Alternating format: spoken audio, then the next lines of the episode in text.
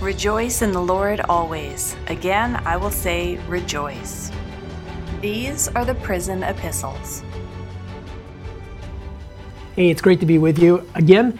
And we're going to look at Colossians chapter 3. We're getting close to the end of Colossians. This is the last part of Colossians chapter 3, 18, starting in verse 18 and going to verse 25. Uh, and Paul here is talking about relationships and, and really the, the rules of engagement in relationships. But let me start off with this story. There's a story told by N.T. Wright about a country who had a dictator as a leader, and he had laws for everything. Um, it, it, was when you turn out the lights, when when you uh, get up in the morning, the jobs that you have, if you uh, uh, no matter what you did. And but one day this this dictator became ill and he died. And he was replaced by another leader. And this guy declared that there would be no rules whatsoever, that all rules that were created by the other man was null and void. And, uh, and so he figured that people could rule their own lives. Well, this country was elated at first that there was no rules, but it didn't take long before there was these two cars that were driving down the road and they were on the same side of the road and as they were coming down because there's no rules both both vehicles felt that they had the right of way and they weren't going to get off uh, and move over for the other person. And they ended up colliding. Now, thankfully, they weren't driving very fast and no one was hurt. But these two people get out of the car and they start to get, get mad at each other like, why didn't you move over? And why are you on my side of the road? And well, you're supposed to move over. I and, and I wasn't on your side of the road. I was on my side of the road. And, and so you had this going back and forth with each other. And uh, it soon became obvious that if you have no rules, chaos breaks out. And, and, it, and it's here that, that there needed to be a highway code. And Paul takes us to a place here in Colossians chapter 3 where he gives us these relationship code of, of how we are to interact with each other. Now, what we need to to read this with is the eyes of understanding that he is talking to believers, followers of Jesus, people who are passionate about following Jesus. So let's keep that in mind here um, that he's not talking to people who are not following Jesus. He's talking to people, both men and women, parents and non parents. And, and we're going to get a little bit into the slave and, and, and, and owner, uh, and we'll, we'll dive into that a little bit. But, but it's all about relationships and people who are following Jesus. So let's read the first one here. It says, Wives, submit to your husbands as it is fitting for those who belong to the Lord. And husbands, love your wives and never treat them harshly. Now, we've talked already in the dailies uh, a few times about husbands and wives. And so I'm not going to go really too much into it, other than I want to say this. At the heart of what Paul is talking about here is this surrender. It's surrendering to Jesus. Both people, if you surrender, husband and wife, if you surrender to the Lord, there is where you find the deepest and most intimate relationship you can have.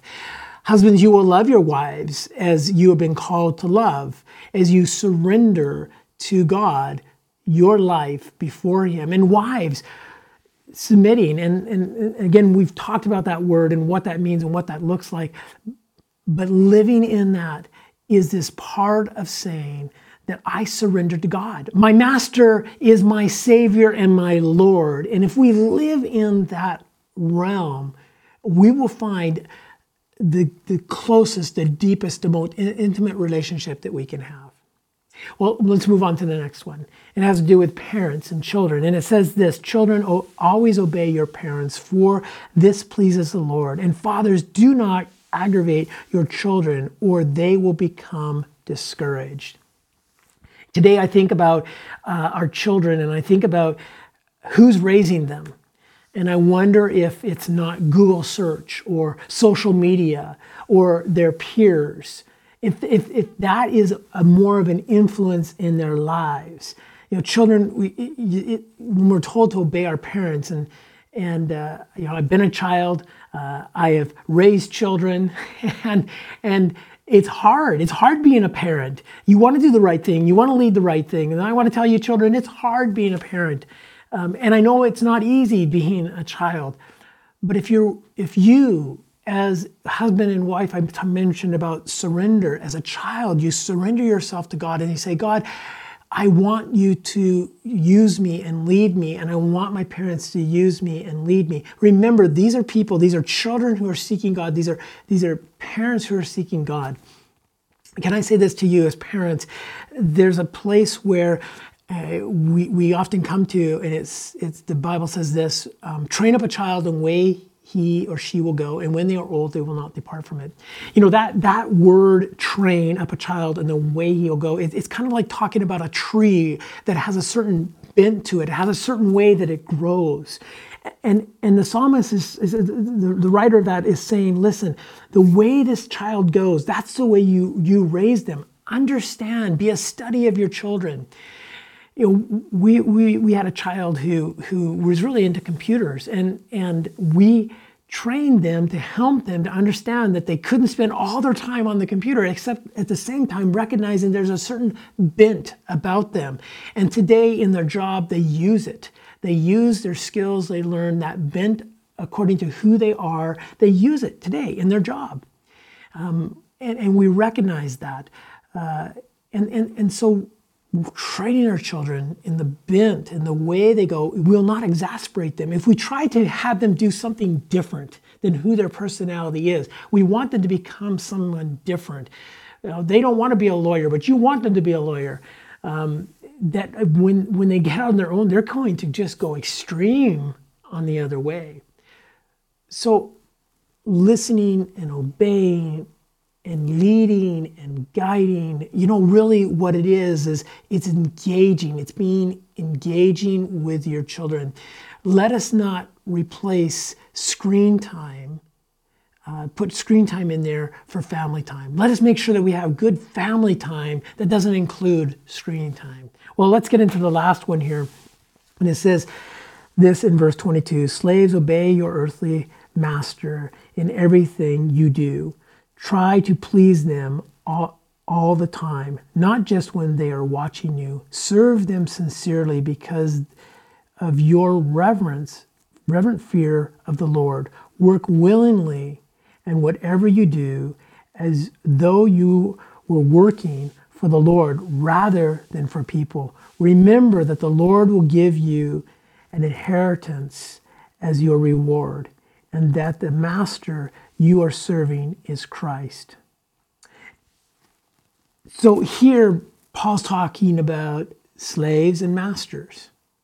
And, and I will say this that during this time, uh, there was a, a system of slavery and of being a master.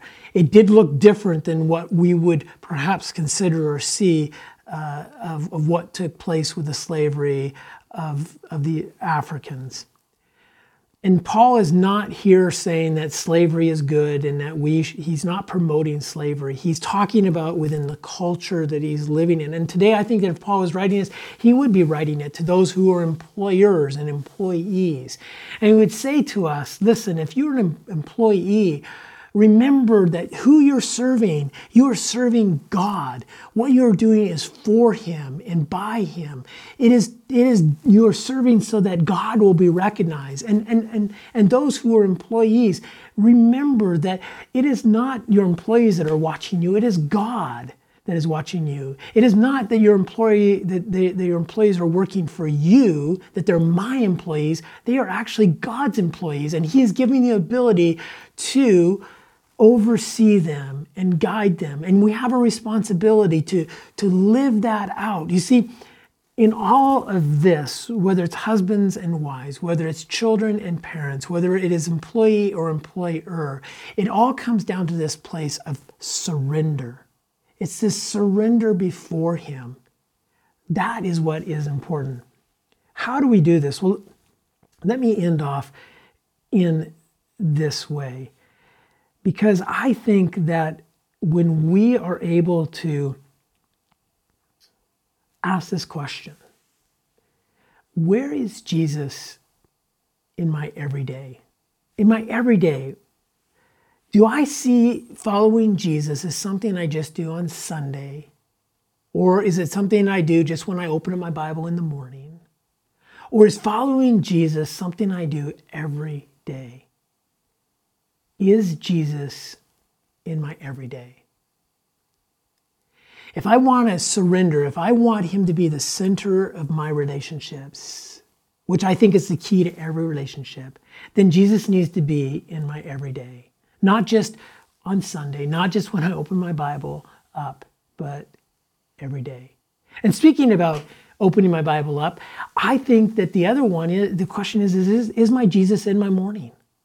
You know, I used to say I'm not a morning guy, I can't get up, I can't do devotions, but I can tell you that when I switched and I made the change to engaging with God in the morning before I start my day, of anything else, before I look at my emails, before I look at my social media, before I look at the news, I engage with Jesus because I want Jesus to be in my morning. Because if he's in my morning, I'll tell you, more than likely, he's going to be in every other part of my life, which leads me to my last question, and that's this Is Jesus in my life?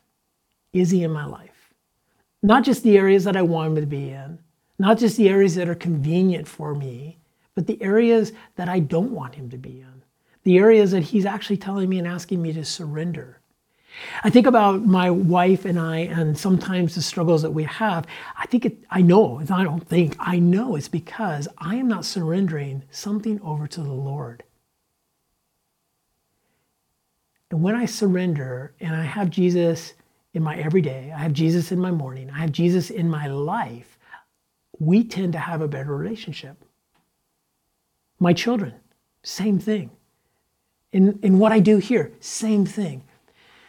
I can have the right attitude, I can have the right perspective when Jesus is in my everyday, when he's in my morning, and when he's in everything that I do. Let's pray. Lord Jesus, I do pray, I seek, I ask that we would understand what it means to engage in relationship where we are surrendering to you, that you are in our everyday.